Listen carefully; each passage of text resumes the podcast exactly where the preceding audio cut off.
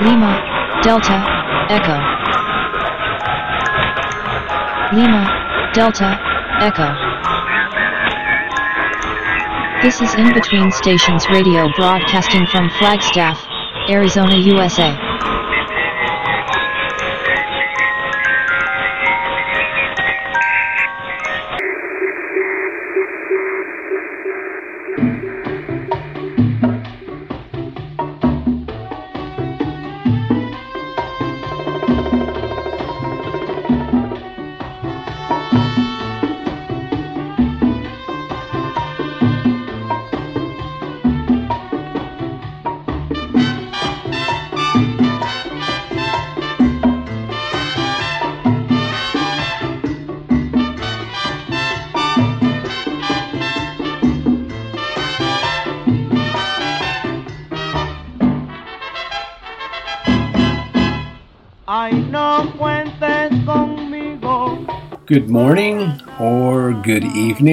Depending on what side of the world you're on, where you're listening to us. We are a live shortwave radio station. If you're not picking us up live on the shortwave radio, then you're getting us by podcast. There is a difference because the radio broadcast is live. And now we're going into the five and six hour time frame. If I can stay up that late, we have a lot of listeners uh, on shortwave. Um, if you can pick us up, that's the big problem. And so we, we kind of uh, edit that down for the podcast. We don't edit the content, we just edit the time. So because people don't usually have, um, you know, th- that amount of time to sit down and just listen to us. I mean, they can. And also, people have uh, sent us emails asking what that weird uh, sound is in the background. That, folks, is the live shortwave radio. So we we used to record these in studio, so there was a, a lot of clarity there and no static, which is what you get on most podcasts. Um, and I mean, if you're listening to us on the radio, you're going to get this the static anyway. That just comes with shortwave radio. Uh, and we've had listeners in the past send us uh, recorded sessions that they've picked up in different places in the United States and overseas uh, and send it to us uh, in MP3 most of the time. Um, Merki's not here. Uh, she's just working on station programming. Well, she's here. She's she's in the studio, but she's preferring to just do uh, the the producing part right now. We'll, we'll, get she'll get with us during the holidays and Thanksgiving, and that's coming up, and Christmas, and for sure on New Year's. She just wants to take a break. So it's just it's just me you have to put up with. Then we're not on Earth. No shit, baby. I can dig it. okay, Merki. All right. We're not on Earth. No shit, baby. Uh, yes, I, I know we're not. I can dig it. Continuing on with our brilliant station programmer in the background anyway, can we move forward now, Merki? Give me a nod. okay, all right. Love you.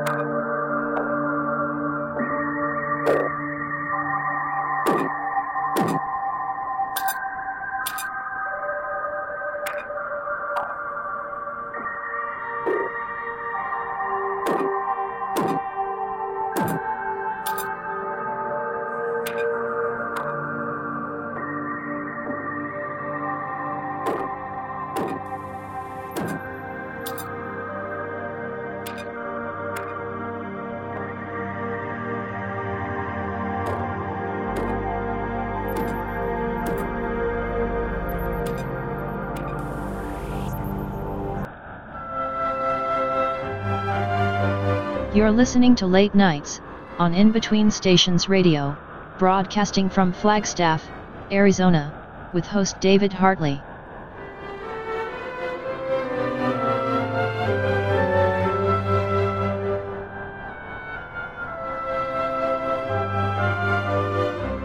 You're listening to Late Nights on In Between Stations Radio, broadcasting from Flagstaff, Arizona, with host David Hartley.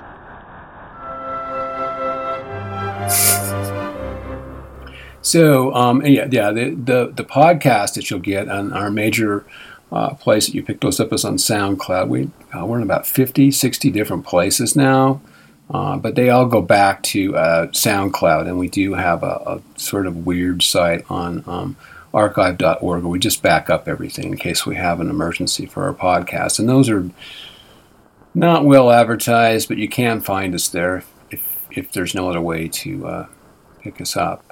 So, um, right. And so I, I, think I was talking about that there are some people have complained, a few listeners. I think if you're a long term listener, then you know that we've started to to record our broadcast for, for the podcast um, from a, a, live shortwave radio so you get the static. And that's what we want you to do is have a feel for um, to have a feel for live radio and that's where we I think we, we differ a lot from these the, the podcast. We're not really too interested in in this clarity of sound. In fact, we're rebels against. Uh, we, we want analog, uh, and so that and, and as, as, often as we can with our music, we also record that off of either our 1918 uh, record player or a newer one.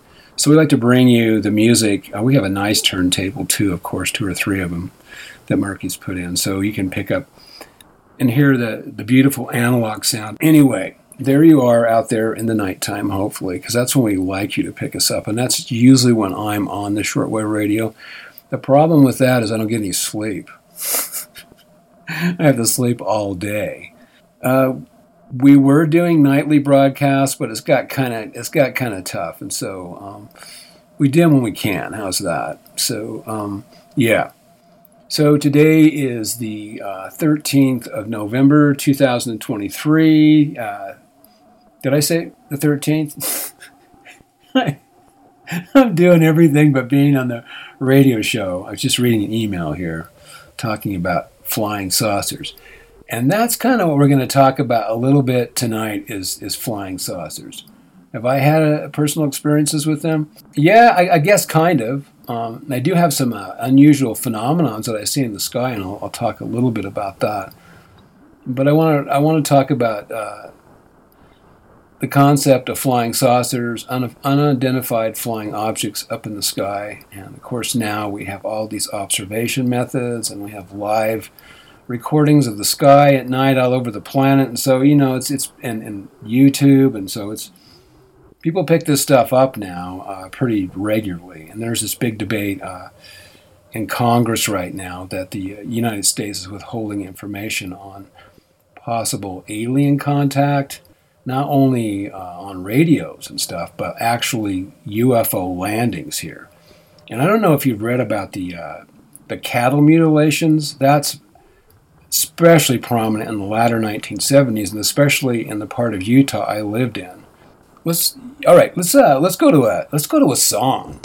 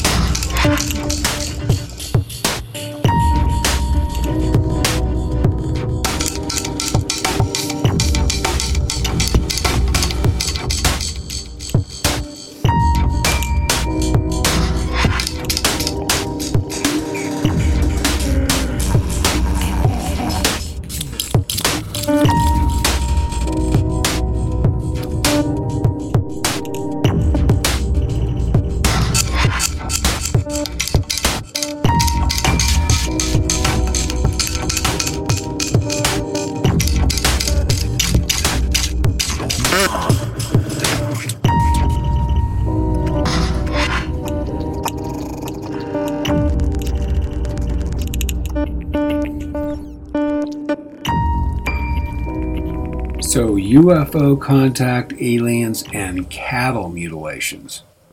Now, that's a weird one. I guess it's something, you know, it's a large amount of cows or sheep that have not just been mutilated like in an animal kill, but have had like surgically removed organs, either with a laser or uh, cutting tools by somebody that's professional.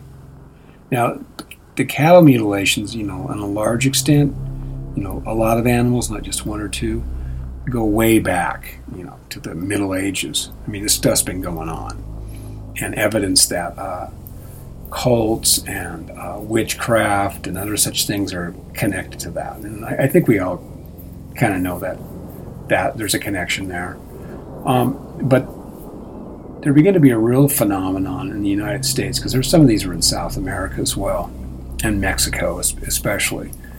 Uh, was in the 1970s. You know, I'm still pretty young then. Um, and I, I think the Midwest was Nebraska and some of those surrounding states, Iowa. I, I can't remember. We're, we're involved in uh, these so-called cattle mutilations, and uh, sometimes there's like these weird um, helicopter, uh, silent aircraft, uh, often flying saucer-like vehicles connected to the same sightings. They find all the cattle dead. And, and so a large number of them died in the Midwest, I guess in the early 1970s. I'm just going off the top of my head here. I probably should be a little more versed in reading it closer. Um, and um, Colorado, uh, places that have lots of cattle. I, I, don't think it went on the Midwest or the East Coast as much, but especially in the Midwest and in the Western United States, where, where these large open areas are. Um, and uh, and professionals, you know, uh, um, doctors, surgeons, biologists, uh, FBI was involved in this because it got it got so out of hand. Uh, Cache County, which I lived in Box Elder County, grew up in that county in northern Utah, but Cache County had some real bizarre stuff that happened in association with these that were connected to actual individuals dressed in black suits, uh, maybe metallic suits, and had these highly advanced aircraft. Uh, and they were connected to, and I, I, guess the sheriff's department, or I don't remember who the sheriff was at that time in Cache County was was connected and did investigations. The FBI got involved. So this, in Utah, this became a big thing. And then there was some ranchers just like, hey, look, I seen this stuff. I, I, I, looked at my cattle. This is very unusual. This is, you know, because people are saying, well, it's animal killings and um, wolves are involved, and there's hardly any wolves back in that time period in Utah. Be lucky to find one. Uh, he's saying these are, this has been done by professionals. Uh, this is, and he he thought maybe the government was involved, and then this this whole this is an interesting time period, the 1970s early 70s, because there's a lot of really strange things going on with the government. The government, uh, the United States government's involved in some strange things. Hoover's still around, you know, I guess. Uh, and um, MK Ultra, I've talked about that, which is um, the CIA going in and assassinating and killing people that were connected to top secret events. Um, that's interesting, the MK Ultra thing, and uh, even had family members involved possibly with that. But all this ties in in, in this paranoia with the government, the government doing secret things and secret projects and experimenting on civilians and animals and connections to bovine diseases and but what caused the, the real stink was it's you know there was hundreds not thousands of cattle that had their sex organs removed you know that's weird i can see if there's a sort of a you know, a local community uh, coven witchcraft thing or some cult going out and getting a few cattle. Well, this is hundreds, if not thousands, of cattle. That the only thing that's removed are the sex organs. They're taken out, and uh, and you, you can look this up. Uh, and and often in, in association with UFO with, with disc landings, and, and usually at night, uh, and then um, beings that have suits on, or they're uh, some weird light source, and they're walking around by the cattle, and and it really got out of hand for a while, and I think it still goes on periodically. I think just five or six years ago, another instance happened um, in connection with this. I'm, I'm, trying to think of that one of the first ones. And strangely enough, I was just a boy, and, and I was visiting my grandparents during this, this, this time period in Alamosa. I would go there in the summers and I think just after summer, after I left, or when I was there, because I remember it being on the radio, my grandpa commenting on it. I can't remember listening on the car radio or the news, but it was on the radio, and they'd found I don't remember the. They'd found this. What made it bizarre is they found this uh, horse, the, you know, the family horse or ranch horse, and it's dead, laying there, and every the body's totally intact, except from the neck up to the head there's surgical scars, and all that's left are the bones of the animal. This animal was just alive a few days beforehand, and so there, the skin and the tissue and the muscle have all been removed in a very strange way. And there's there's surgical cuts all over the body of the horse. And, and so, you know, questions about why that's missing. Maybe the horse head showed up in The Godfather. No, that one was completely cut. That's a really weird part of the movie. right. No, and, and so, it, and then there was also aliens and, and flying saucers, a number of them reported. This is in the San Luis Valley where my family's been for several generations, and my uh, grandfather was a prominent engineer. And I remember where we were driving in this old car, which was new at the time, old now um, and, and, we heard this broadcast, and it was pretty strange. So, and that that was the first time I recall as a boy hearing about animal mutilations and then connected to flying saucers and aliens. You know, when you're listening to that stuff on a radio station and it's kind of coming in and going out you're getting the static and stuff, it's it even makes it more weird, especially for a, a little boy. And then it got really, really big. It was in the press a lot. Uh, there were a lot. I think they made a couple of movies. Uh, the History Channel has a documentary on this where they interview a lot of people. Um, pretty strange stuff, and it's still going on periodically, and the problem's never been solved. Of course, the government, like they do with you know with UFO, uh, the Blue Book project, denies anything weird. They're like, hey, look, we investigated this stuff, and nothing's odd. It's like there's there's all these um, very common sense reasons for stuff happening, but really there's not. When you look into it, there's a lot of missing factors and no one really solved the, the problem. And, and, you know, the government has to make sure everything's okay. You know, hey, hey, folks, don't don't panic. Everything's cool. Yeah, looking into that and why why would that be going on and what's the connection? Why is it still going on? Why hasn't it been solved? On um, is is this something that could happen to you when you're driving on some you know, we have a lot of wide open spaces here, for, go on for hundreds of miles, and very lone desert highways and dirt roads you can be on. I just talked about in the last episode one of the more um, strange experiences I had uh, between dreams, being awake, and being asleep and driving. So, I mean, I'll, yeah, it's just it's just interesting food for thought, and and think, and when you're looking up there in the sky and something happens and you see something unusual, and now you know we see satellites and Starlink and all these uh, interesting um, things. And the internet, you know, no news stays secret for very long with the internet and YouTube and sensationalized and made up and maybe it's true. Maybe I think there's some recent stuff with uh, flying saucer aliens in Mexico. Now, it really gets strange in Mexico, and it ties into Aztecan and Mayan and uh, indigenous history. When you go to visit a place uh, in South America, Central America, Europe, you know, aside from Hawaii and these places where there, there, you know, these places in Europe that are a lot like we are, that doesn't really push your uh, your view of reality.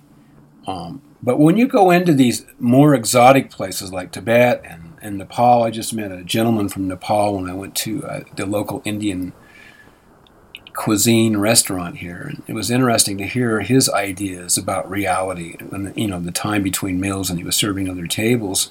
And his his wife was from Mongolia, and he was interested in the Dene Navajo tribe, who have origins, some of their clans, at least from uh, from Asia and uh, even uh, DNA wise, there's a there's a connection there. And so he's interested in going and uh, partic- participating in uh, uh, medicine ceremonies with the Dene and, and comparing them to his uh, to his religion, the Buddhist religion, which is strongly mixed with, with tribal affinities in Nepal. And then he, he's been to Tibet too. And so it was interesting. In between eating and him going to other tables, we talked a bit on and I, I, really enjoyed that. But again, there was a little bit of a clash I could sense between my Western reality and his Eastern orientations, and he I think he felt relieved when he's seen, oh, this guy has experienced other cultures. This guy's been to tribal formats. He kind of understands. You know where where I'm coming from, and so he seemed to relax a little bit. When, and during the two hours I was there, um, we, uh, we we got to talk back and forth. Um, so, having said that, uh, they're, they're, they're, really science. I think itself likes to say, and I think that's good that we have this. Uh, you know, they have the scientific method, method, and we can establish uh, at least a reality that's based in, in physicality and, Newtonian uh, law. You know, two plus two is four, and uh, stuff like that. We, we we can get a baseline there. But the problem with science is the scientists themselves, and they too work in the cultural uh, format, uh, even though they don't like to say they do, and they're influenced by uh, donations, money wise, and corporations that send sometimes millions of dollars to do research. That corporation is giving you money. You want that research pointed pointed towards what that corporation wants you to do. uh, as an editor, and I do a lot of documentaries, tribal documentaries with elders and other documentaries. A lot of times I have to change the way I edit according to how I'm being paid, and there may be something in the in in the uh, the interview that I have with the tribal person or someone else that the uh, the person that's paying me or the company paying me they don't want that in there. They want that edited out. They want they want to look good. This isn't always the case, but you're strongly influenced by donations and by money coming into paying you your job. So, and that's I think a lot of times where the scientist is heavily influenced. Uh, it, and, you know, by money, by uh, by the government you're in, by the pressures and by laws. Uh, it's really hard for scientists, even that have legitimate results, sometimes to be accepted if they're outside uh, outside the um, the research that's being done a lot of times and influenced by corporations and by governments and uh, by people with a lot of money. And so it can be exclusionary, especially if stuff is very profound and later on may be accepted as legitimate. And so, um, yeah. So yesterday on, on the 12th of, of November, um, I, I, I read an article. Actually, I read it this morning really early. Sometimes you know, I didn't do a, radio broadcast, so I still got up uh, four o'clock this morning, and that's I like that hour because it's quiet. If I'm not doing a broadcast, I can think and do writing and, and even my my artwork. So I'm. Um, I got on my uh, cell phone. I don't like the big screen. You know, on my computer, I have a big Mac screen that I edit on, but also do my radio broadcast and look at can look at the internet and videos. I just have my little cell phone, and I noticed there was an article November 12th, 1833. And it said something to the fact like, the sky filled with bright stars falling. Yeah, bright falling stars. I, I can't remember the exact headline, but it got my attention because I knew about this date.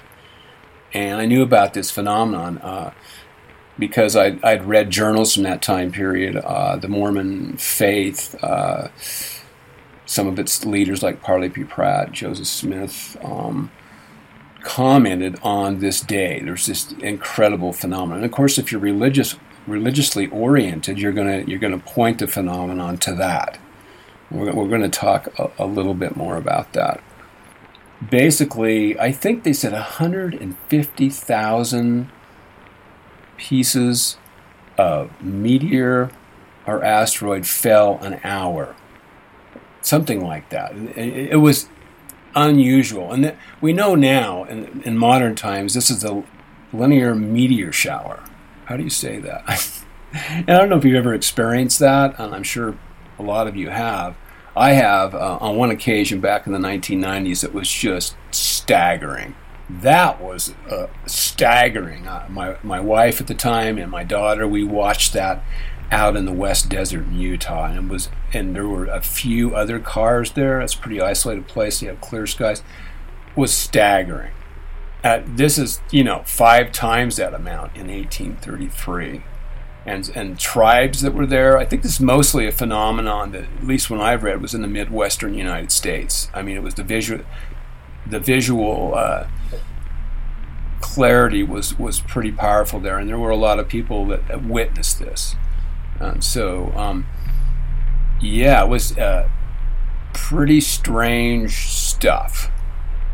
Some some personal journal writing said the sky was on fire. This is in the middle of the night with all these these bright swirling pieces of stars, you know, which we know now were were, were meteors, uh, and they and just phenomenal. Right? And and it went on for for uh, quite quite a while.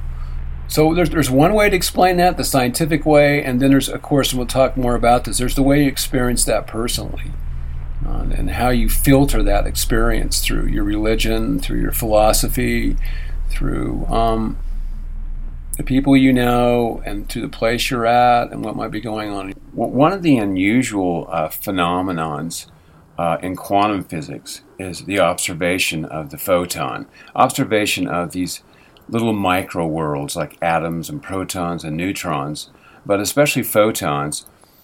When you observe what's going on in a situation, in an experiment, that observation is strongly affected by what you're doing at that time. You can look at the you can look at something in the in the, in the, in the quantum effect in, in some experiments and look away from it or change your thought and then look back and it's it's totally different.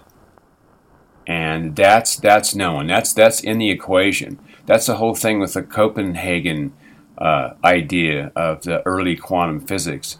Uh, that was a big problem, and Schroeder come up with this cat, and is it alive or dead in the box? And and then later, uh, Hugh Everett come up with the multi-worlds theory.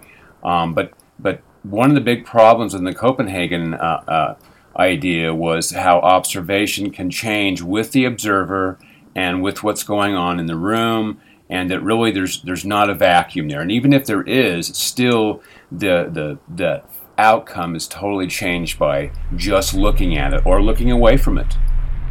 So, having said that, other things affect the way you see f- uh, physical phenomenon, uh, and that's really a big deal in, in the quantum world.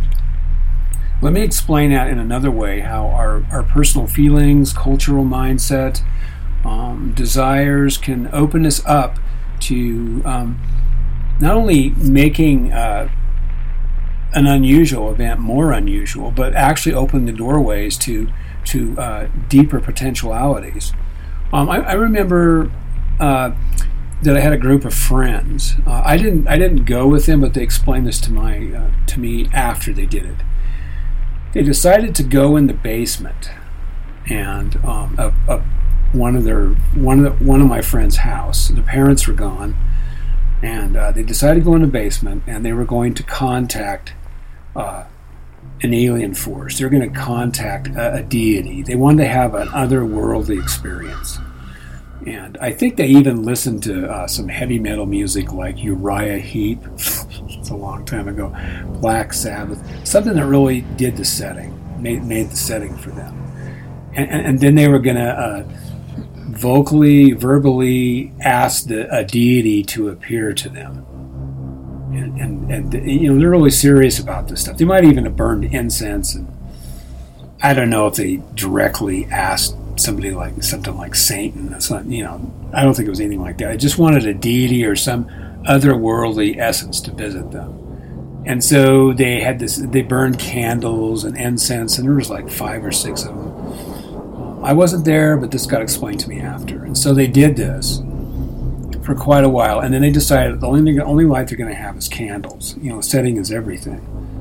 And and then they said they what what happened was this this dim little light appeared, kind of a greenish, pinkish light, just out of nowhere. And it wasn't just one person that was seeing it, but all of them. And it, it kind of like pulsated and it moved around and it got bigger and smaller.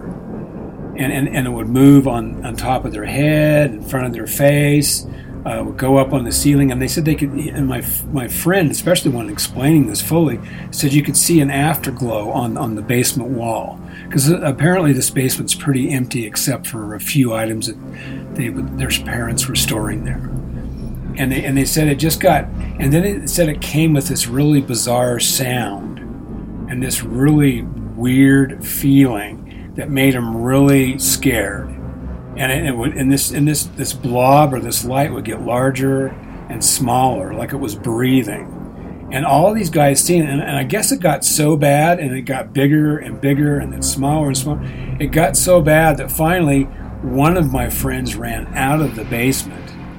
And then of course this got everybody else all panicked and because they i guess they knew where the door was at least. And the other other friends all ran out and that was the end of it and then at school or maybe even at church. You know, we had some church function there at the Mormon, the local Mormon church.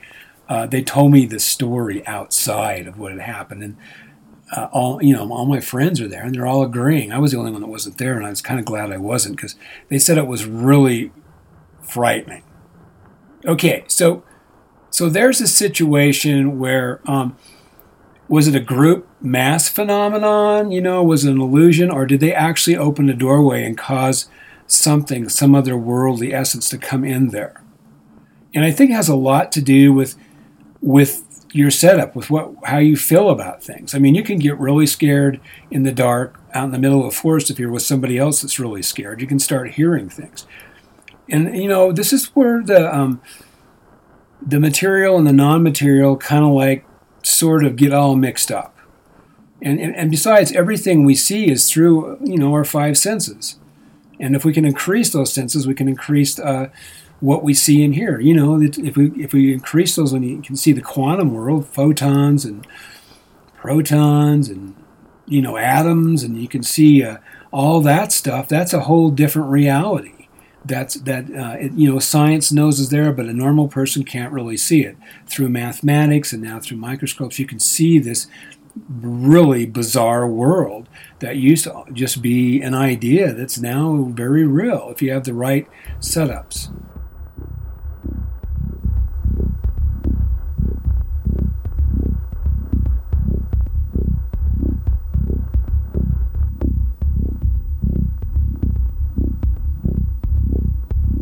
Reflected in the eye of a dragonfly in a lunar pool, and we will sail away on oceans. And a haze of carillons and juniper spines from the great valley of humming gongs, on ships that sail away forever. Unexplained light reflected from the spine of a metallic viper I'll see your radiant kiss, my lover. Strange rooms engulfed by a halo of alien architecture, like sun across my eyes forever.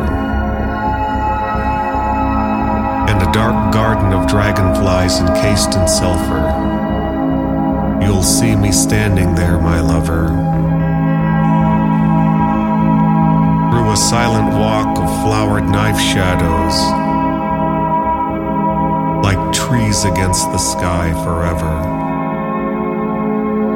Then an unexplained kiss from a lethal angel, and we will sail away on oceans. Reflected in the eye of a dragonfly in a lunar pool, on ships that sail away forever.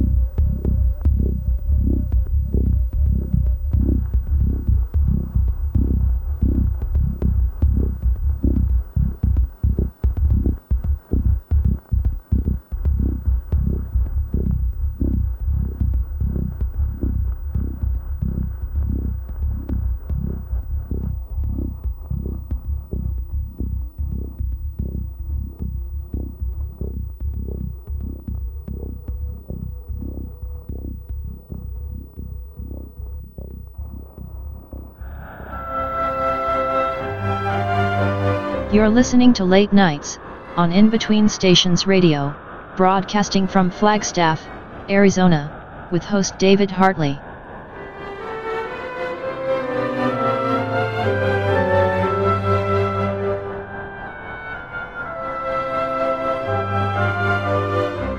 You're listening to Late Nights, on In Between Stations Radio, broadcasting from Flagstaff, Arizona, with host David Hartley.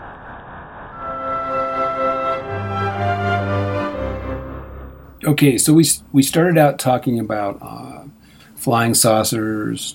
I guess I after we go to song, I always kind of like uh, lost my place because I started doing other things with Merki, and she's kind of messing around. We're, we're actually playing a little bit of a card game here. she doesn't want to be on the air lately. I don't know what the deal was, right, Merki? Right. Yeah. Hmm? No, no, your mic's off. Okay, so we're yeah, so we're, we're going to this game and having fun outside the radio show. and We go to a song. So we've been talking about uh, UFOs. We talked about uh, cattle mutilations that were connected to that in the seventies.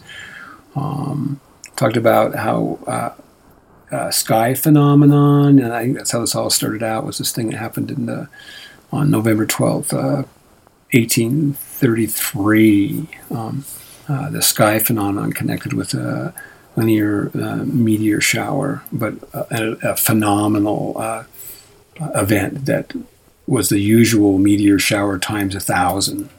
So it was it was amazing.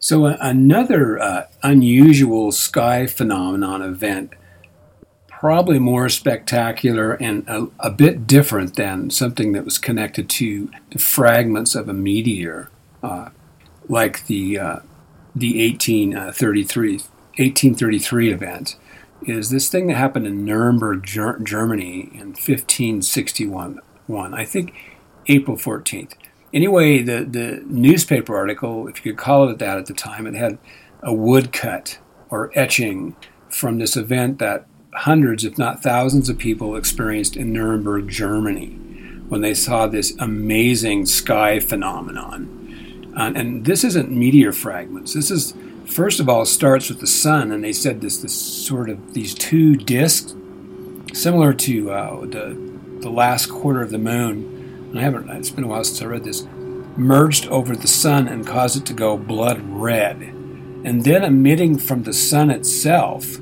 were all these like metallic global balls, rectangles, uh, fighting amongst themselves, they said, smoke coming out of them, uh, flying at tremendous speeds.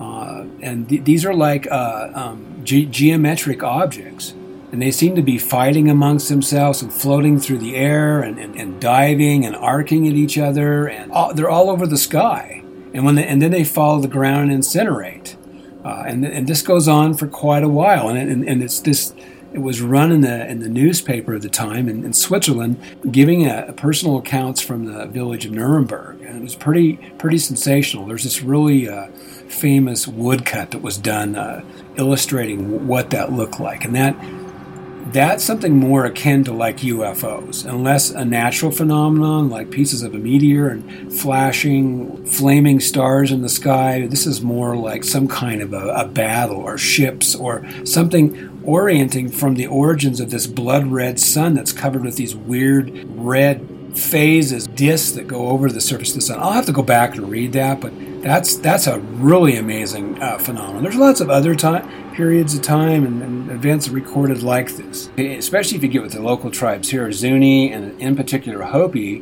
who have uh, flying saucers built into their mythology and their tribal history. And man, do they have some powerful stories. and I've talked about this before. Uh, some of my Hopi friends and you know, you can't define Hopi by talking to one person, the, the Hopi tribe. Hopi consists of, of 12 villages.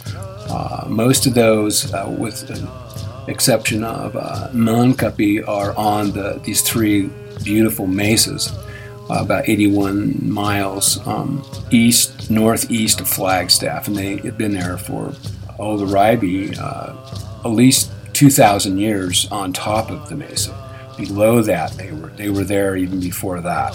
So it's the oldest continually inhabited town in the United States, e- even older than St. Augustine, because this is way before the Spanish came. The, the Hopis are there. So, built into their mythology and their history is this whole uh, concept. Some Hopis and some clans and some villages, not all Hopis, just some, believe that these great organic ships came to the planet Earth from, I, I believe some say, from the uh, the position of Orion. These three powerful stars with Sirius below them. They came from that origin. Thousands, millions. Hopi's time chron- chronological uh, keeping chronologically keeping track of th- things is a little bit different than outsiders' uh, Western timekeeping but uh, Hopi friends have said they think millions of years ago. Now, Hopi's define coming out of the Grand Canyon. That's where they from the from the previous third world. And I've talked about this before. Um, tribe. Uh, in, in my way of explaining that, the, the other worlds are the other wombs. Zunis call, them, call it a womb, I believe. These are, for me, historical time periods of, of other historical time periods previous ones or previous realities manifest of consciousness and living complete lives and reality. So, so the Hopis term this the time period right now is the fourth world. They came up from the third world out of the Grand Canyon. There's an actual place, and it's very strange and very beautiful, and I think off limits. You're not supposed to go there. There's this uh, there's this vast, deep hole in the earth that water bubbles up out of and it, I don't know if you know much about the Grand Canyon and the Flagstaff area in general. The volcanism here, uh, volcanoes and volcanic activity has been going on millions of years and still going on. Uh, nothing, that the most recent volcanic eruption is um, Palatsmo um, Sunset Crater, which was a little over 800, 900 years ago. Uh, but uh, volcanologists know now that, it, that, that, periodically the landscape here explodes, and you have these big volcanoes. We have over 600 of them at various time periods. Uh, and there's been some pretty cataclysmic events here in Flagstaff and the Grand Canyon. And this stuff's even older than the Grand Canyon. So, um, the Grand Canyon itself, uh, all this landscape has thousands of passageways deep underneath the earth these these tunnels, these lava tubes uh, that go for hundreds, if not thousands, of miles. If you could, you know, connect them all up, and um, and you can explore some of these, and they're they're strange and bizarre. I've talked about them uh, where I, I spent a lot of my uh, time out to Wupatki National Monument, where there's these incredible uh, uh, ancient Pueblo ruins that connect to different tribes that are very old, and some of them are very much intact, that have these immense, deep histories. So, in the vicinity of, and even sometimes right by the Pueblos, these ancient dwellings are these vast, deep chambers and tunnels uh, that, that just go forever, and these huge wind vents, like that just rage out of these these open holes, and you can hear weird sounds from there too. And there's a whole mythology and history of a people that live in there that sometimes gets mixed up with this ancient Egyptian city that's supposed to be in the Grand Canyon. No, this is where the Zuni and Hopis come from. These are previous worlds, and these tunnels are connections and passageways to the other worlds and dimensions. So, so these these passageways that go on for so far in these deep, deep holes, some thousands of feet deep, are connected to uh, the, the, ancient Pueblo architecture and people that were there as well. And uh, this is, you know, this is a profound history, and uh, these these are beautiful. If they're intact, these are beautiful uh, uh, structures. Not only in the Pueblo architecture, but in just being in, uh, habitated by um, different migrating clans and, and, groups that have come there and lived, and then later built these beautiful um, pueblos, which is kind of a facsimile of those you can see when you go to, to um, Santa Fe, New Mexico, this beautiful town. Uh, and you can see uh, like architecture there that was taken from the Pueblo people, and they built those here in the Flagstaff area and uh, all all over the for four and five hundred miles, all the way up into southern Utah, uh, into New Mexico, uh, I even found some of these in the Salt Lake Valley, the Fremont, as they're called there. Um, have connection to the Zuni and Hopi people, and they have uh, migrational and clan histories of people living up there and building pueblos, and they have found similar things. But it gets more incredible as you go further south from Salt Lake and get into uh, parts of Colorado, southern Colorado, western Colorado, uh, New Mexico. So the so the, they've been the ancestral pueblo have been here for a very long time and in this incredible place called Chaco Canyon, which was largely a ceremonial center, about 1200 AD, somewhere around that time period.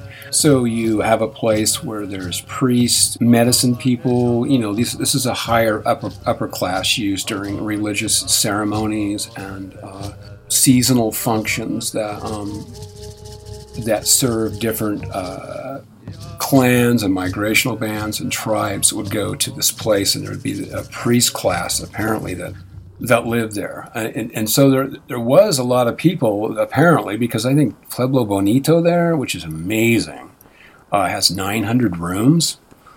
And there's some big kivas, which is the the place that uh, the ancestral Pueblo go down and have a sacred place, uh, like a temple or a, or a church house that's in the ground. And they have a lot of the really sacred part of their ceremonies down in the, the kiva. And there's these immense kivas uh, at Chaco Canyon and these huge roadways as well that go there. But a lot of the tribes, especially the Hopi and Zuni, depending on who you talk to, remember, you can't define these tribes just by one person that you know, or even a few people, or especially books that you read, like Frank Waters' Book of the Hopi. Um, some things in there are are good, and some things are, are really off. So when you when you talk to over the years a lot of different Hopis and Zuni people, you and and uh, other Pueblo people in the Rio Grande and uh, Dene people, Navajo people, you get this view of Chaco Canyon that it was an immense ceremonial center uh, with medicine people, with sorcerers, uh, witches, both good and bad, and people that divinated and read the future, which is a really important part of the Mesoamerican complex. When you read the uh, pre Columbian codices, which are amazing pictorial uh, histories and divination de- devices that are multidimensional, that work uh, in these very deep religious ceremonies, but also uh, at the birth of someone and at certain times in their life, their birthday they would go see these medicine people and priests, and they would read these. They'd fold out these these amazing color-filled, uh, deity-filled, multi-dimensional uh, books called the codices, pre-Columbian, meaning before Columbus came. They and they weren't influenced by the Spanish conquistadores that came.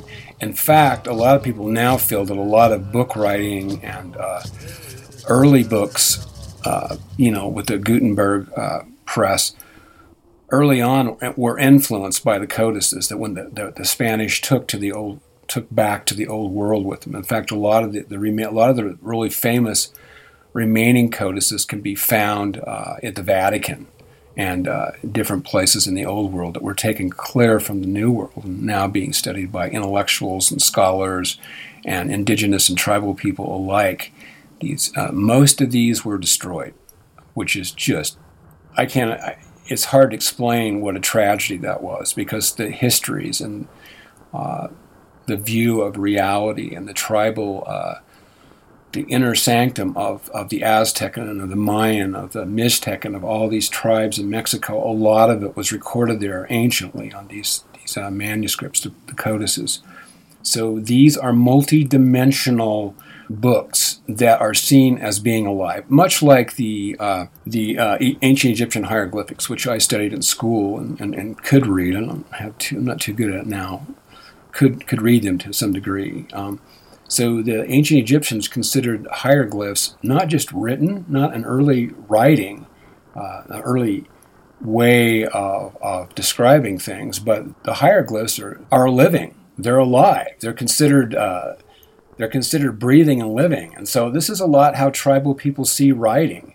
It isn't just uh, words that describe something or ideas, but it's actually a doorway into to uh, a reality, realities, and this is the codices. And so there probably at some point, I wouldn't be surprised if they discover some of this stuff in Chaco Canyon, although it's largely excavated. But uh, there are stories and legends and mythologies and actually clan histories that connect Chaco Canyon to the great solar astronomy place that uh, was connected to all these complex ceremonies. You can spend five six lifetimes and still, as an outsider, not understand the complexities of the ceremonial complex here in just the Southwest. This isn't. This is leaving out Mexico and leaving out Central America and South America, where the complexities are as is as extreme and, and as uh, taking lifetimes to understand the complexities of these ceremonies and societies and clans and how they're performed. So Chaco Canyon was that kind of a place. It were, were these priests and these uh, divinators and these uh, philosophers lived, and you went there and visited, and you did these and whatever you know these important ceremonies that were connected to the tribes and to the clans, uh, to the Zuni, Hopi, to all the 18 or 19 uh, Pueblos on the Rio Grande, and to some degree, it looks like probably even the Dene or Navajo people were connected to Chaco Canyon. There's a great, outside of the white world and archaeologists, there is a real taboo with Chaco Canyon.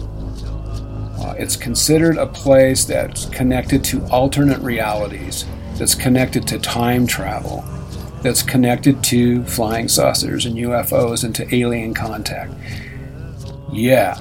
So if you get a good tribal religious person that's traditional, they don't you're not going to find them too interested in visiting Chaco Canyon or talking about it. And they understand a lot of things we don't because it's in their uh, their thousands of years of history. They understand a lot of the things that they don't publish or talk about except in the kivas or in secret in these societies that you need to belong to. Uh, so Chaco Canyon does apparently have connections to aliens and flying saucer contact. Uh, I have many friends in almost all the tribes that have had alien abductions, that have had seen flying saucers. These are honest people that have had contact with these alternate realities. When you say aliens, they don't use that word. Uh, it's more seen as deities or, or spirits or, or living life forces from these other realms. And, and of course, they live in a multiplicity of realities, not just one like nine to five like we live in. Uh, but it's, it's a very complex system. So, having said all that, going back to this, this trip in the Uintas with, um, with my scout troop, Scout Troop 516 from Karen, Utah, this little small farming community on the edge of the uh, West Desert, which is expansive and goes for hundreds of miles, just complete isolation. On the other side is Brigham City, and you're up against, you know, which is founded by the Mormons. You have this wild, crazy place that Corinne used to be this railroad town. Uh, was had the most people in at one time in Utah. Anyway, I'm, it became littler in this farming community, and, and that's that's where I'm from. So our, our scout troop would annually make these incredible uh, wilderness trips into this lake-filled High Uintas. So High Uintas is an amazing alpine area with all these lakes. It rains there all summer long and has a close close to a temperate rainforest in some parts of the uh, Uintas. I haven't been there in 40 years, so I am sure it's changed a lot. But still, it's this beautiful lake-filled high alpine area that can be, and I'm sure still is, incredibly isolated. And we'd spend a week up there during uh, the thunderstorm season, fishing and exploring this this this wilderness it was and still is a wilderness, I'm sure. On one of these days, we were high up uh, on a mountain walking. I think it was like one or two o'clock, you know, early high school, freshmen or sophomores in high school, some junior high age, and we we see this bright. I mean, it was it was as bright as the sun. This this flare that went across the sky. You can look this up because we weren't the only ones seeing this. So uh, thousands of people did. And it's a flaming asteroid or a flaming piece of the meteor, it looks like. But what we seen and you could see the clarity so well, is it seemed to be a metallic object, not a rock, but it seemed to be a flaming metallic object that shot across the sky. Could have been a satellite, I, I don't know, but it was clear enough that it scared us. And we just looked at it, just stunned, and, and we could watch it for, I don't know, a minute, maybe even two minutes. It was in visible range. So um, that was strange. And maybe that's as close as I've come to um, seeing uh, maybe uh, a, a flying saucer, and a bunch of us seeing that. Now, I have a close friend and he was with the scout troop. I'm not going to mention his name because he wouldn't want me to, but he's a close family friend. And if he's listening to this broadcast, he'll verify this is true. I think it's in the Adirondacks in New York that uh, he's from New Jersey, that his scout troop went uh, uh, up there and spent, I don't know, a week during the summertime and they, now listen to this. And this, you know, this friend of mine, he's he's a very rational person. He's not really into like too much into visions and dreams. And uh, he's pretty scientific, uh, rational, um, nine to five guy. And he said that they seen this bright object. They, they were, I think they were sleeping in their sleeping bags uh, outside the tents, somewhere in the tents, and, and, and one of the scouts seen this bright object in this big meadow. There was a lake there. And he woke the other ones that were awake, because I think there were two or three people with him, and he said, Look at this. And, and, and they came out, you know, this is like one or two in the morning, they're rubbing their eyes, what? And it's so bright, you can see the reflection of, of the brightness of this object in the sky reflecting off the tents, reflecting off the glasses of some of the uh, scouts that were there. And they're just stunned because they watch as this metallic object, listen to this, it lands in this field. And, and he said, how, how large? He said it was um, four or five feet wide, so it's not big. And he said um, it just landed there, and they could see the glow of it, had little windows in it. And this is, and I guess the place they were at, and, and is in upstate New York is really isolated because you know the mountain ranges are big there. The Appalachians and other mountain ranges are a lot like here in the Southwest, where you can just walk for days and not see anybody, even even today. They're in a very isolated area. I think he said they were 50, 60 miles from the closest little town. So this this metallic object, round disc, lands. It has windows and of course they're just stunned they're like what is this and they want to see well is this uh this is before remote control is is this like a, some kind of a trick or what is it so of course the scouts put on their coats because it was kind of cold and, and they walk out in this field and, and cautiously approach this object and, and and my friend said you know i think he's 15 or 16 he said it definitely didn't get too close because he said it was hot very warm and and and and it was vibrating and making a weird, utterly world noise. And and and and one of them's like, well, should we get closer? And so he gets a little closer, but he said it was real hot or warm. And then and then you could hear the humming uh, sound of the engine or whatever was in there, or whatever the magnetic properties. And, and he said it was started changing color. Now there, there there's like 20 scouts and a scout leader watching this, and they're just stunned. And he said it, it lifted up off of the ground and hovered above them. And, and, and, he, and he said it's something like he'd never, none of them had ever seen before. He said, I, know, you watch science fiction movies and you see the traditional spacecraft or, you know, in those 1951s, it's a missile, a silver missile rocket thing.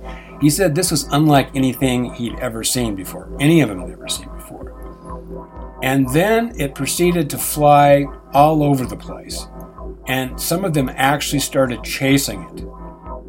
And it would like move around and then it would land and go back up and go over their heads. And this went on for, I think he said, 25 minutes. And then he said, suddenly the object, after they'd been chasing it, had been landing and then taking off and hovering and making these weird sounds, it just shot off in the sky and disappeared. I mean, he said at the speed of light. He said it was gone so quick that it just freaked him out. And, and of course, they went back and tried to tell people about this. Maybe even one of them put it in the local newspaper. And of course, you know, this is during a time when UFOs are a little more uh, less scientifically analyzed. And but it didn't get too far because people were really skeptical. You know, some story that the scouts made up. Okay, so there's two stories. Uh, one was in a scout troop I was in in the high Uintas, and the other one is in high upstate uh, New York, um, and in, in the mountainous woods, high mountains up there. And uh, both of these stories happened in the early 19, 1970s. Okay, let's uh, let's go to a song. Great time for a song. okay, we'll be back in after this after this uh, bizarre commercial, uh, not not a real uh, an old commercial, and and then uh, a song. Okay. The Baltimore Gas and Electric Company. Gas, electricity, all the energy you want, all the service you need. Fuel, power.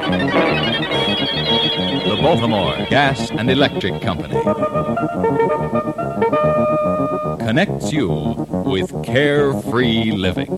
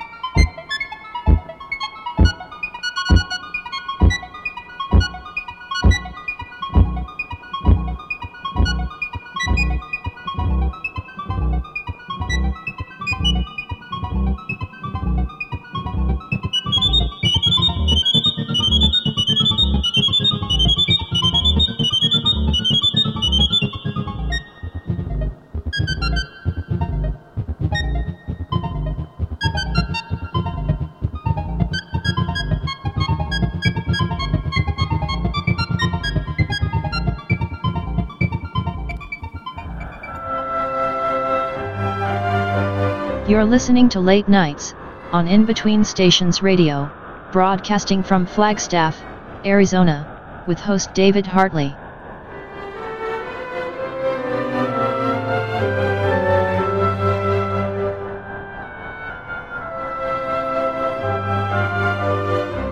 You're listening to Late Nights, on In Between Stations Radio, broadcasting from Flagstaff, Arizona, with host David Hartley.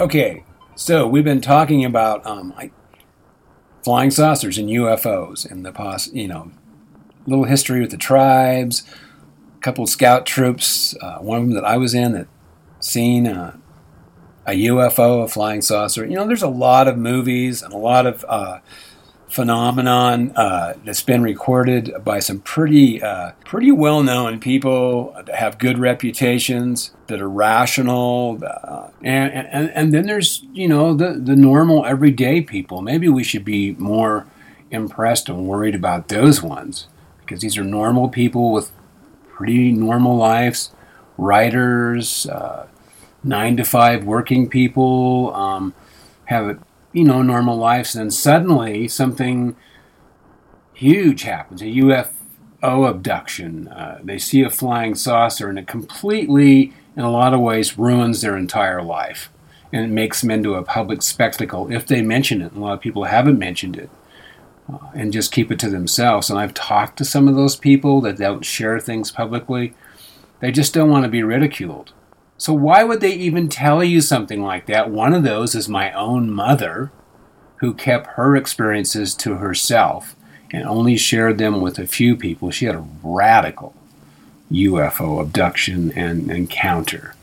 She didn't like sharing it or even talking about it. So, uh, uh, Barney and Betty Hill in the early 1960s, very normal couple as far as I uh, can see, and, and, the history points out.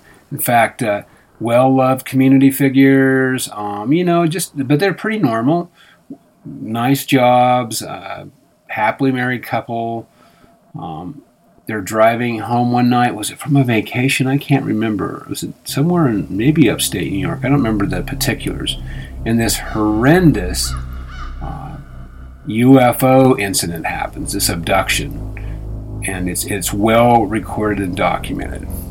I mean, why would people with good reputations, professional, um, good all around, healthy, mentally fit people want to bring bring up an alien abduction that happened on, on their way back home one night in the middle of nowhere. And, and it just messed their entire lives up. They were never the same. And neither one of them would ever um, go back on, on their uh, their experience. And they were interviewed separately after this happened initially, and their stories are almost totally alike. Um, with, you know, being um, really looked at critically by the, the people interviewing him, psychologists and other people, you know, trying to say, well, is this stuff fake? Are they making this up? And it turns out, no, something really, something really powerful happened physically and, and mentally and psychologically happened to both these people, uh, husband and wife. And so that's, that's, And there's other, there's been shows, there's a, some famous cases here in Arizona beyond the tribal influence. I mean, one of the things you recognize, putting aside the actual event itself, uh, not being expected and just totally wrecking your life, is is it's maybe an escape mechanism to get out of this cemented nine to five reality where we think things have to be a certain way. You have to pay your bills, you have to go to work, you you have all these things you need to do. You got to pay your taxes, you got to listen to the president, you got to there's all these things you ha- you have to do every day of your life, and and, you, and there's so many things you don't get to to enjoy, and so you're looking for some kind of an escape, isn't it?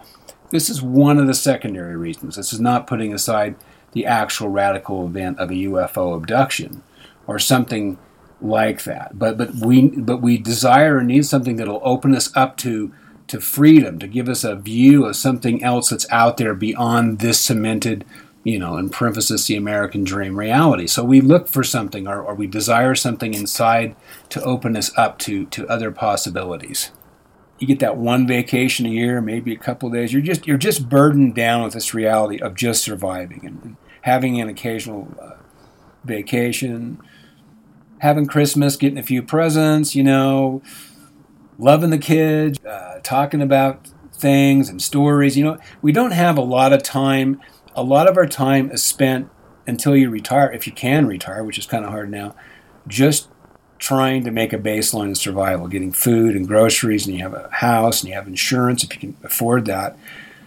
Most of our life is spent doing that, and, and it's kind of a hard core set reality. I mean, it's it's kind of you don't have much choice. You don't have time to spend thinking about other realities, thinking about the possibility uh, outside of that reality. You want to break you want something to break it up. I've talked about this, you know, a big thunderstorm or a big earthquake. I mean, nobody wants anybody to get killed, but you want something that'll break the machine down. You know, and COVID did that for a while. COVID gave us this insight, of course, there's a lot of restrictions, gave us this insight into like the machine breaks. It, it doesn't work very well, and you're in isolation. And, and uh, you know, and then if you've been in a war, which I have, and if you've been in that situation, it's uh, that rips reality apart. And you have to have a real strong baseline to keep your common sense, especially in a war environment, especially in something that's um, that breaks apart the reality, like a revolution or something.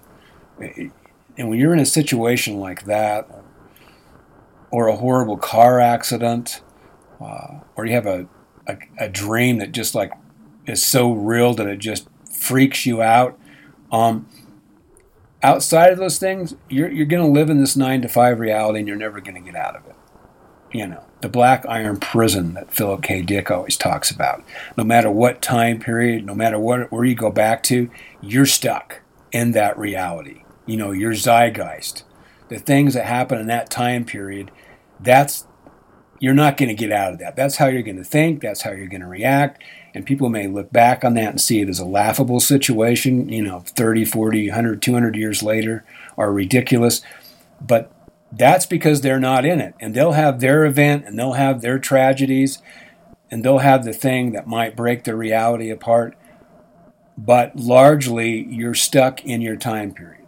And, and, and so all of us look forward to a novel or a movie or something that will break us out of this, this set hardcore reality that we're, we're faced with?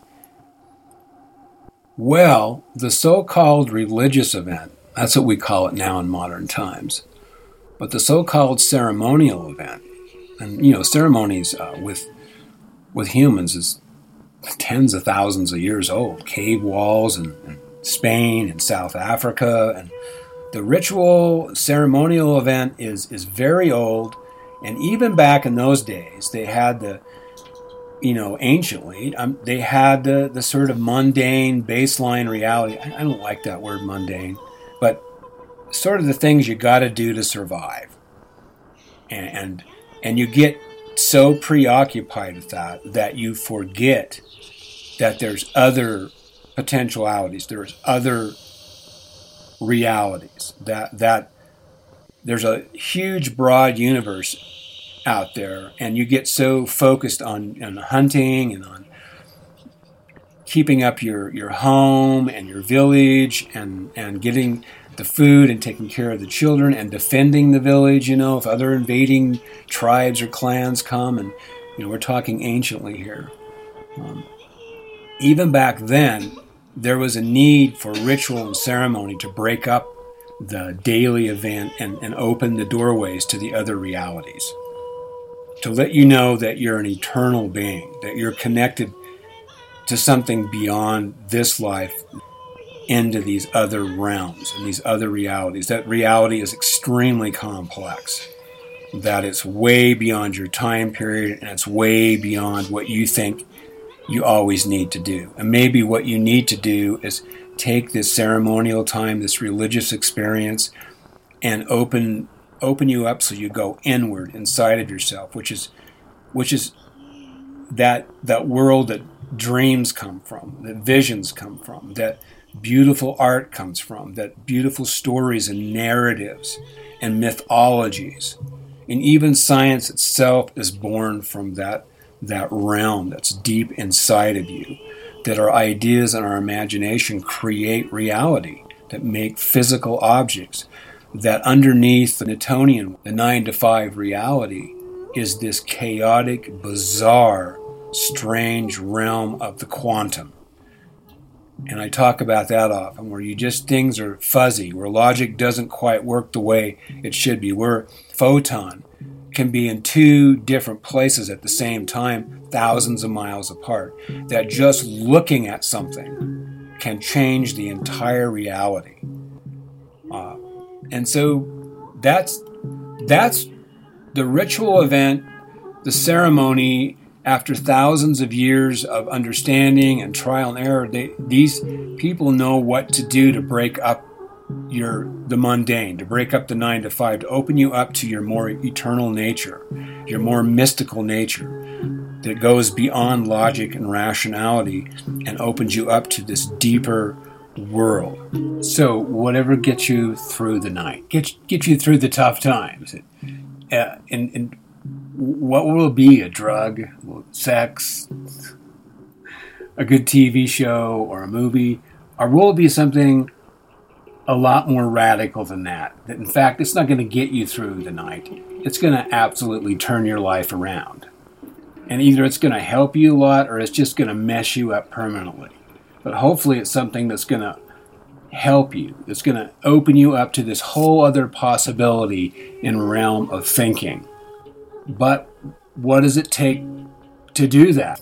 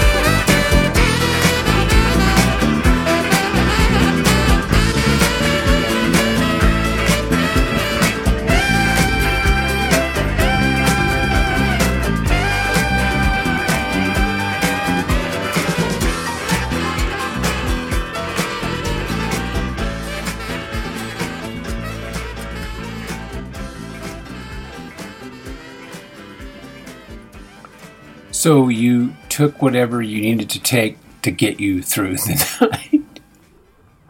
and you wake up and you still have your problem. You still have your addiction. You still have your wound. You still have your anger. You know, you you had a nice sleep and, and you have a cup of coffee, but all the old stuff comes back. And it didn't work, you know, it got you through the night, but you, you woke up and it's daytime again. You're you're back in the black iron prison. so, does it take a, a UFO uh, landing and aliens to get out and abduct you, or, or or does that happen and it makes you worse? It just fucks up things worse. Excuse me. does it take a bomb blowing up? Uh, does it take someone you love to get killed or someone to die or become terminally ill? Uh, what is it, you know, what, what kind of slap in the face will take you to say, this is not all there is? Or, or, or, or you're dead and you look back and go, you know, that's over now. Now I got the rest of eternity to, to deal with what, what happened to my zeitgeist? What happened to my time period? Or do you get stuck and you can't get out of the time period? You are a, a zeitgeist, a ghost in time, forever drifting in the same time over and over. You're in Bardo hell. You think you're, uh, you think this is reality. All you're doing is living and dying and repeating the same reality over and over and over because you don't want to move on. So you're stuck. You're a ghost. That's the, that's the worst kind of zeitgeist. That what does it take to wake you up? And I, and I think maybe a pinnacle event does that, a religious experience.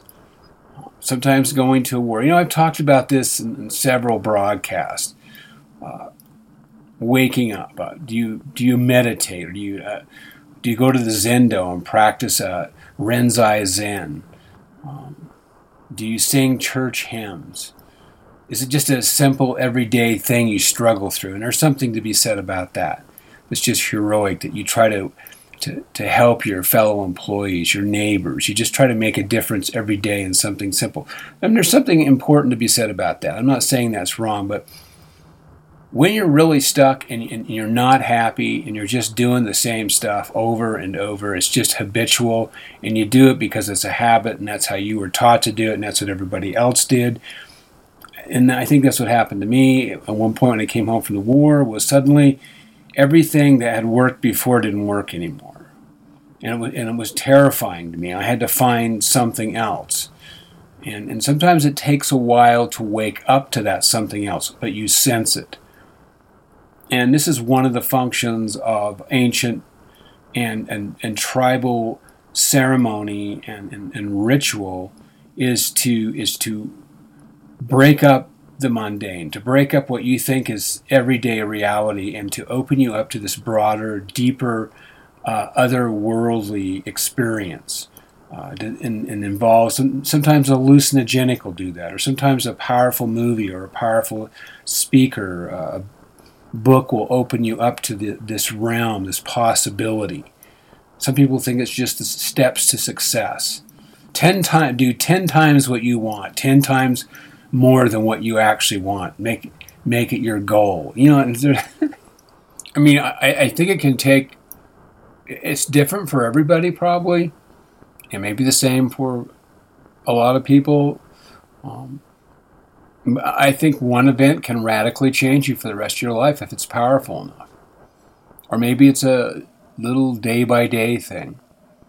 I, I don't know, I, but I think it's for me. It's something that has to happen all the time you, you, you get off, you get out of balance, you get out of whack. And you know that's what the ceremonial cycle's about, the rituals about in, in these tribal situations.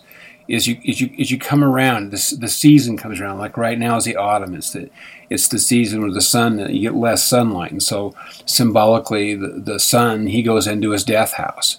Uh, the world that you become more aware of, of night, of, of longer darkness. The death world comes into focus and, and you start to remember that you can die, that you're fragile, that it's going to be a difficult time in the winter, you know, uh, uh, traditional wise.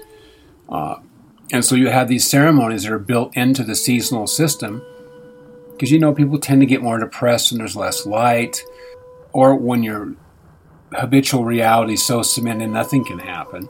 So the the ceremonial system, uh, the ritual system, is built in to break you down, to open you up to to something else that's that's broader than your than your circumstance.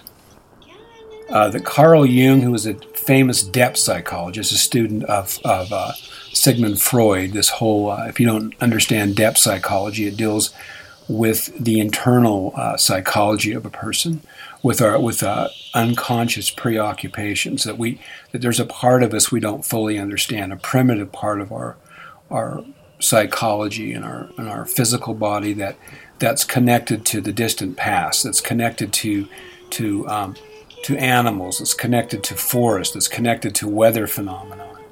Uh, depth psychology is a whole branch of, of, earlier psychology. You know, and Freud is very important. He's the guy that started the whole psychological process. When you, you know, with post-traumatic stress disorder, what's the things that you that you that are underneath the surface? Like if you've been in a war, a horrible accident, or somebody's been murdered in front of you, or if you've been raped, what things are suppressed inside of you? And and that's that's the birth of this un, the unconscious. When you said and you talk freely, free association that, that Freud talked about. Uh, and then Jung broke away from him because he felt uh, Freud was too preoccupied with sexuality. And Jung felt there was a deeper part of man, a more ancient part of man that connected to to the to the ancient, that connected to animals, that connected to to the primitive, that connected to these primal energies that we have underneath the surface. And he named those archetypes. Uh, very interesting person. I don't agree with everything Carl Jung did, but I, I have studied his writings in depth, read almost every single thing, and some of it is just ridiculously sophisticated. And, and uh, he has a whole reality in depth psychology. Jungian people go to school and study Jung and become Jungian qualified to, to be able to talk and think in this kind of it's it's it's almost a religion to some people, which I think Carl Jung himself would have resented, because the whole thing with Jung was to bring together the opposites inside of you, to find balance and harmony, to not always avoid the darker parts of yourself, the more uncomfortable parts of yourself, but to access them with someone that's trained that can help you and to heal and to be and to come into balance. But Jung said that this 1561 event of all this sky phenomenon of all these metal objects and, and uh, uh, spears floating in the sky, thousands of them, and this event with the sun turning blood red and thousands of people witnessing these things moving and buzzing all over in the heavens. Jung said there was the physical phenomenon that people seen with their eyes, and then there was the part that they experienced within themselves that was connected to not only their genetic structure but their cultural structure and then this deeper desire to break out of the mundane and to open themselves up to a deeper, more substantial reality underneath the surface of, of your zeitgeist, underneath the surface of your historical time period that you're, you're stuck in, underneath your job, underneath uh, paying your bills, underneath working in the fields, underneath death and tragedy. So there's the physical manifestation of something and then there's how you interpret it as an individual. And if the need is strong enough in a society and in a culture where they're so where you become so suppressed as the Germans were in World War One, after all these a million soldiers died, mostly 19 or younger. This horrible event of World War One in Germany, uh, this complete collapse of German society because the debt of World War I was placed on top of the Germans. They were responsible and they were going to pay off all the destruction of World War I. So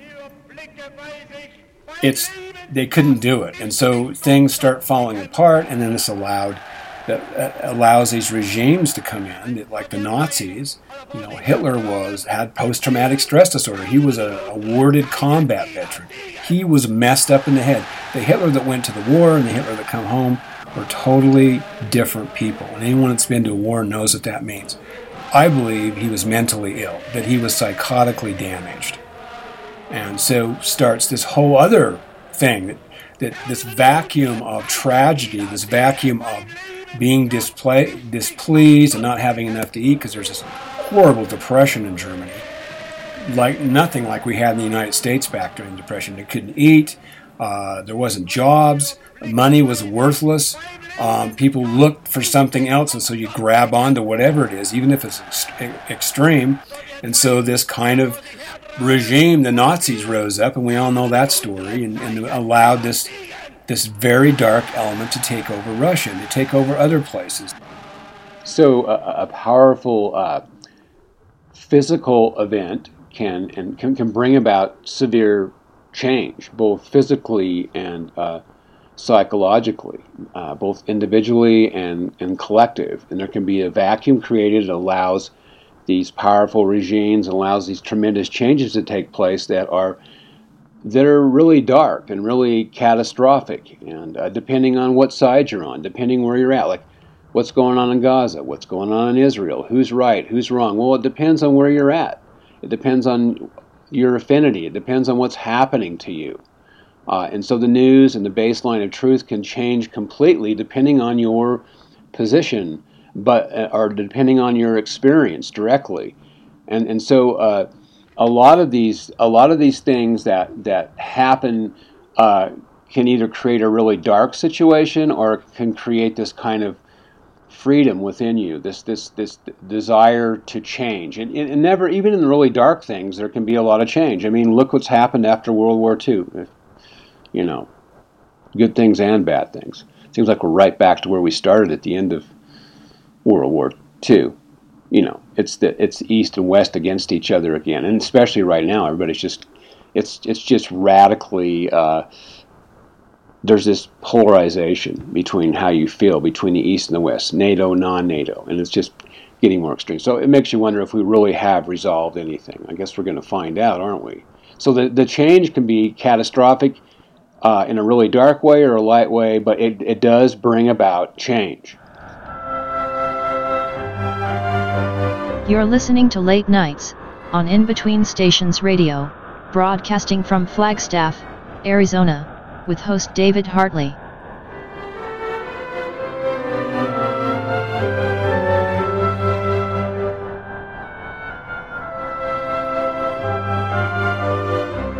You're listening to Late Nights on In Between Stations Radio, broadcasting from Flagstaff, Arizona, with host David Hartley.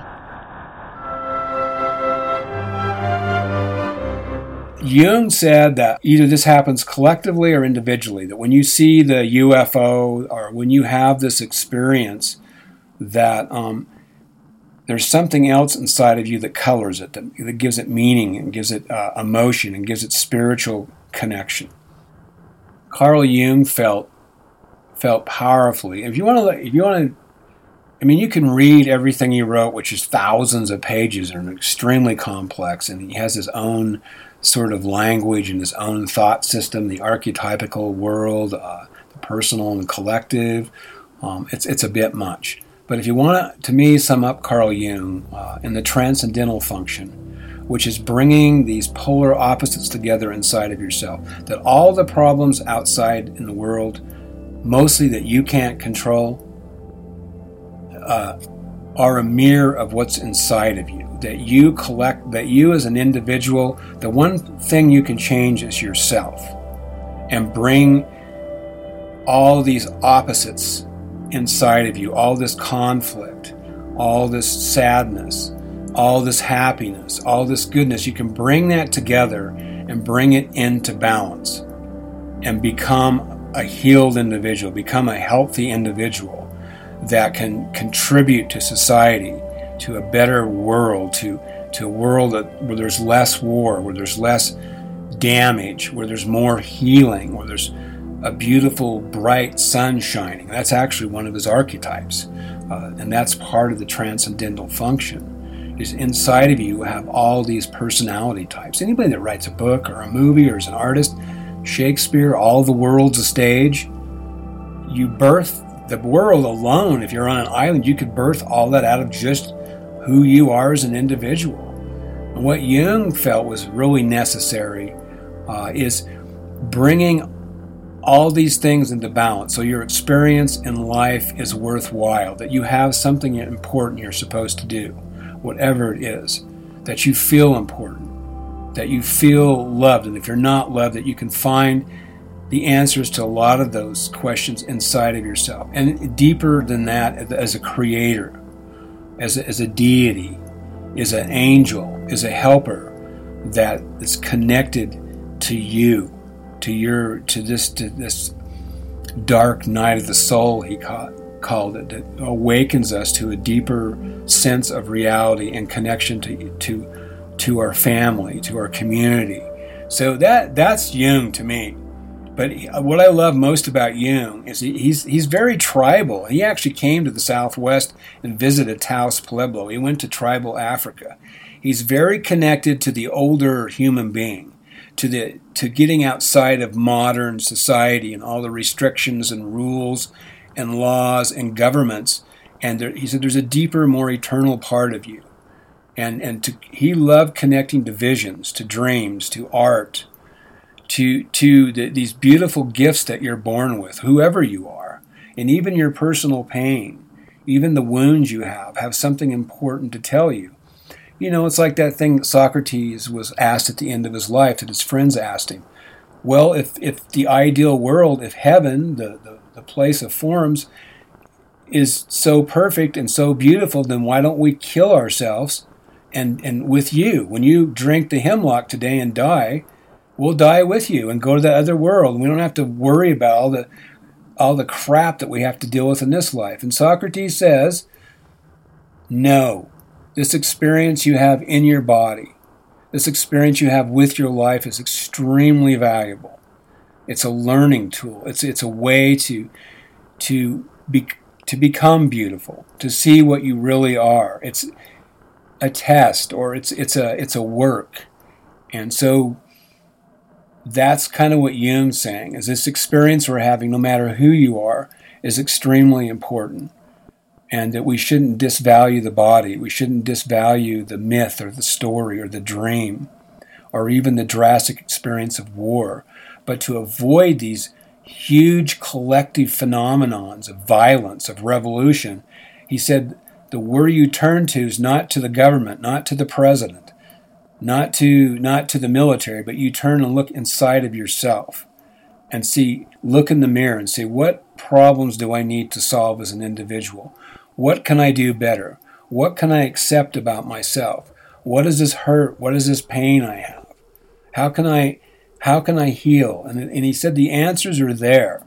They've been there for thousands and thousands of years. And one of those key ways is the ritual, the tribal ritual event or the ceremony that awakens you up to this deeper connection to what you are, that you're connected to trees, you're connected to beautiful animals, you're connected to stars, you're connected to each other, that we're not just isolated in our human being, in our in our zeitgeist, in our time period, but that we're more eternal. We're and and, and I think I think when we have these events, and I don't want to explain away the mystery because I think it's important you don't, because there's just stuff that's way beyond our mind, way beyond our rationality, that cannot be this phenomenon that cannot be explained fully. I think that's important, extremely important. So I'm not explaining that away. I'm just giving you reasons that that these things happen possibly. And so, um, yeah, it's food for thought. So is it just a, is it a flying saucer up there in the sky? Actually, maybe, or is it is it a manifestation from inside of you that you need to realize that there's more than just your job. There's more than just the government. There's more than just this war going on. There's more than paying the bills. That, and that's what Jung says in this book, titled Flying Saucers. I was writ- written towards the end of his life. Is that these these phenomenons, these physical phenomenons, are connected to our desire to heal, our desire to be whole. That the flying saucer is the whole is the self archetype of, of a totally healed and balanced person. And that beyond that, and he's not saying it's real or not real, but he's saying it's real in terms of this deep experience you have. And, and, I don't know if you've had these kind of experiences, and I often in my broadcast try to explain them. when you're in that reality, the multiplicity of realities, it's it's almost impossible to explain. It's just it's it's so powerful and and and shatters everything around you and becomes so spiritual or I lack of better so emotional and so radiant that you can't really explain it unless you've had that same experience.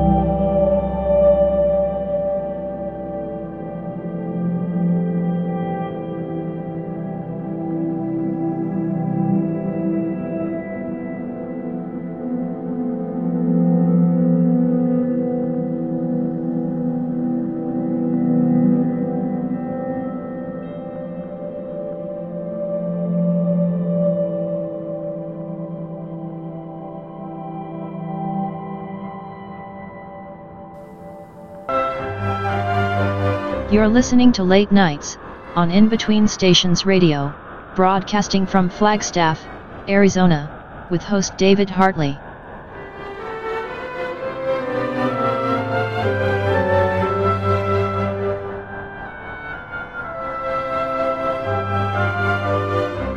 You're listening to Late Nights, on In Between Stations Radio, broadcasting from Flagstaff, Arizona, with host David Hartley.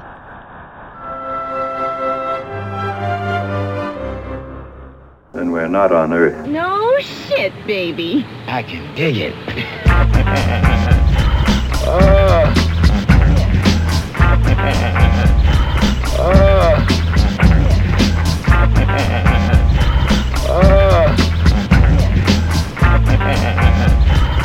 I can dig it.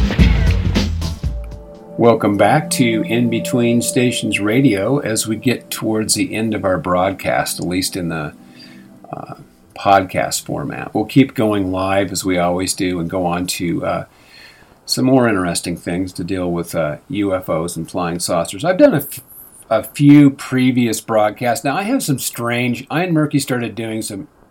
Right, Merki? you going to talk? Maybe. Y- Yeah?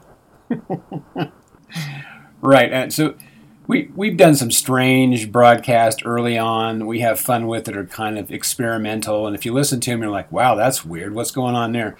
It's just a kind of, you know, to throw a curveball there. So if you're if you're always listening to our broadcast, we have little plays and shows and um, that aren't always just a radio program, just to kind of break up the monotony and be creative. So there's a lot of different kinds of broadcasts out there, and we evolve and change over time. If you go back two or three years, it's going to be a little political or a little too personal, and um, and so I think in the last year or so we've really evolved into a, a better uh, broadcast format on our live radio station here. And so, and, but we do have little fun things that you can plug into. And if, if, they're not interesting, then go on to something else.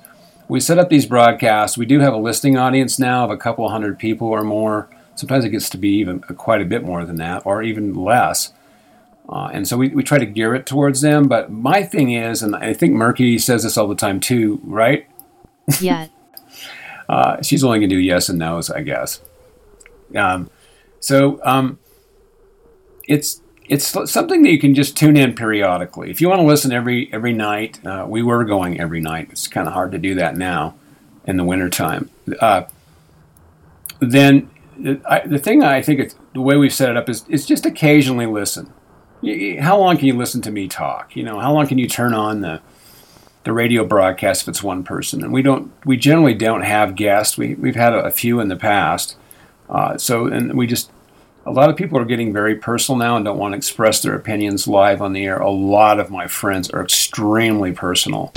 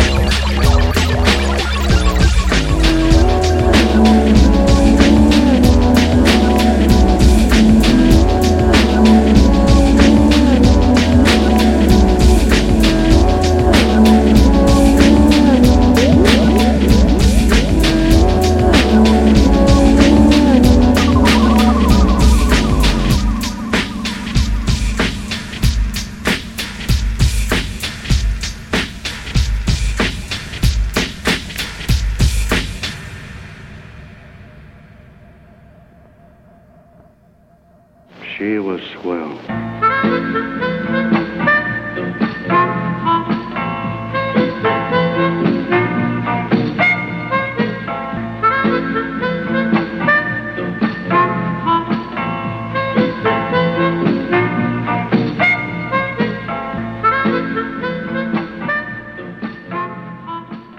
So uh, I think we, we've covered, um, we looked at flying saucers, which I've done in a, a couple of other broadcasts, uh, what they could be, uh, a couple of experiences that are kind of close to flying saucers, some uh, collective phenomenal events that happened, one in 1561, one in 1833. Uh, sky phenomenon, and how, and how you view these in terms of uh, the, your cultural context, your religious context, uh, your personal context. And we talked about that. We, we talked about uh, can these things be life changing events or can they make your life worse? And, and how physically real and how internally real are they? Which we I think we kind of cross the lines a lot with that.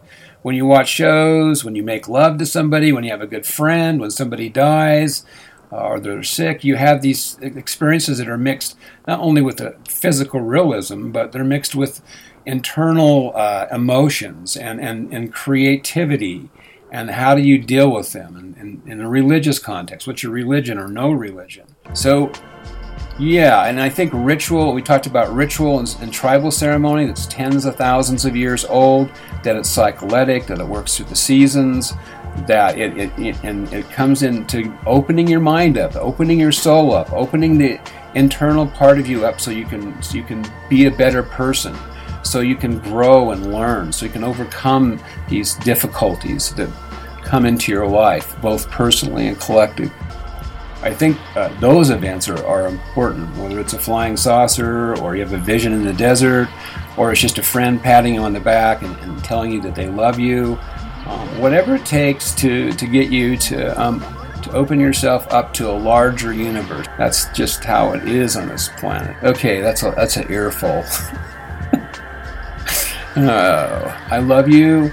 Uh, thank you for listening. Uh, so, anyway, this is In Between Stations Radio signing off with this song uh, on 3731 kilohertz in the 80 meter band. And we'll see you soon, especially with the holidays coming. We have a whole new uh, holiday show set up, right, Merki? All right. Do you want to say anything, Merki, before we close? Yeah. You, you do? Maybe. All right. Okay, we'll see you. This is In Between Stations signing off the air after Merki has a word with us. See you. We love you, and good night.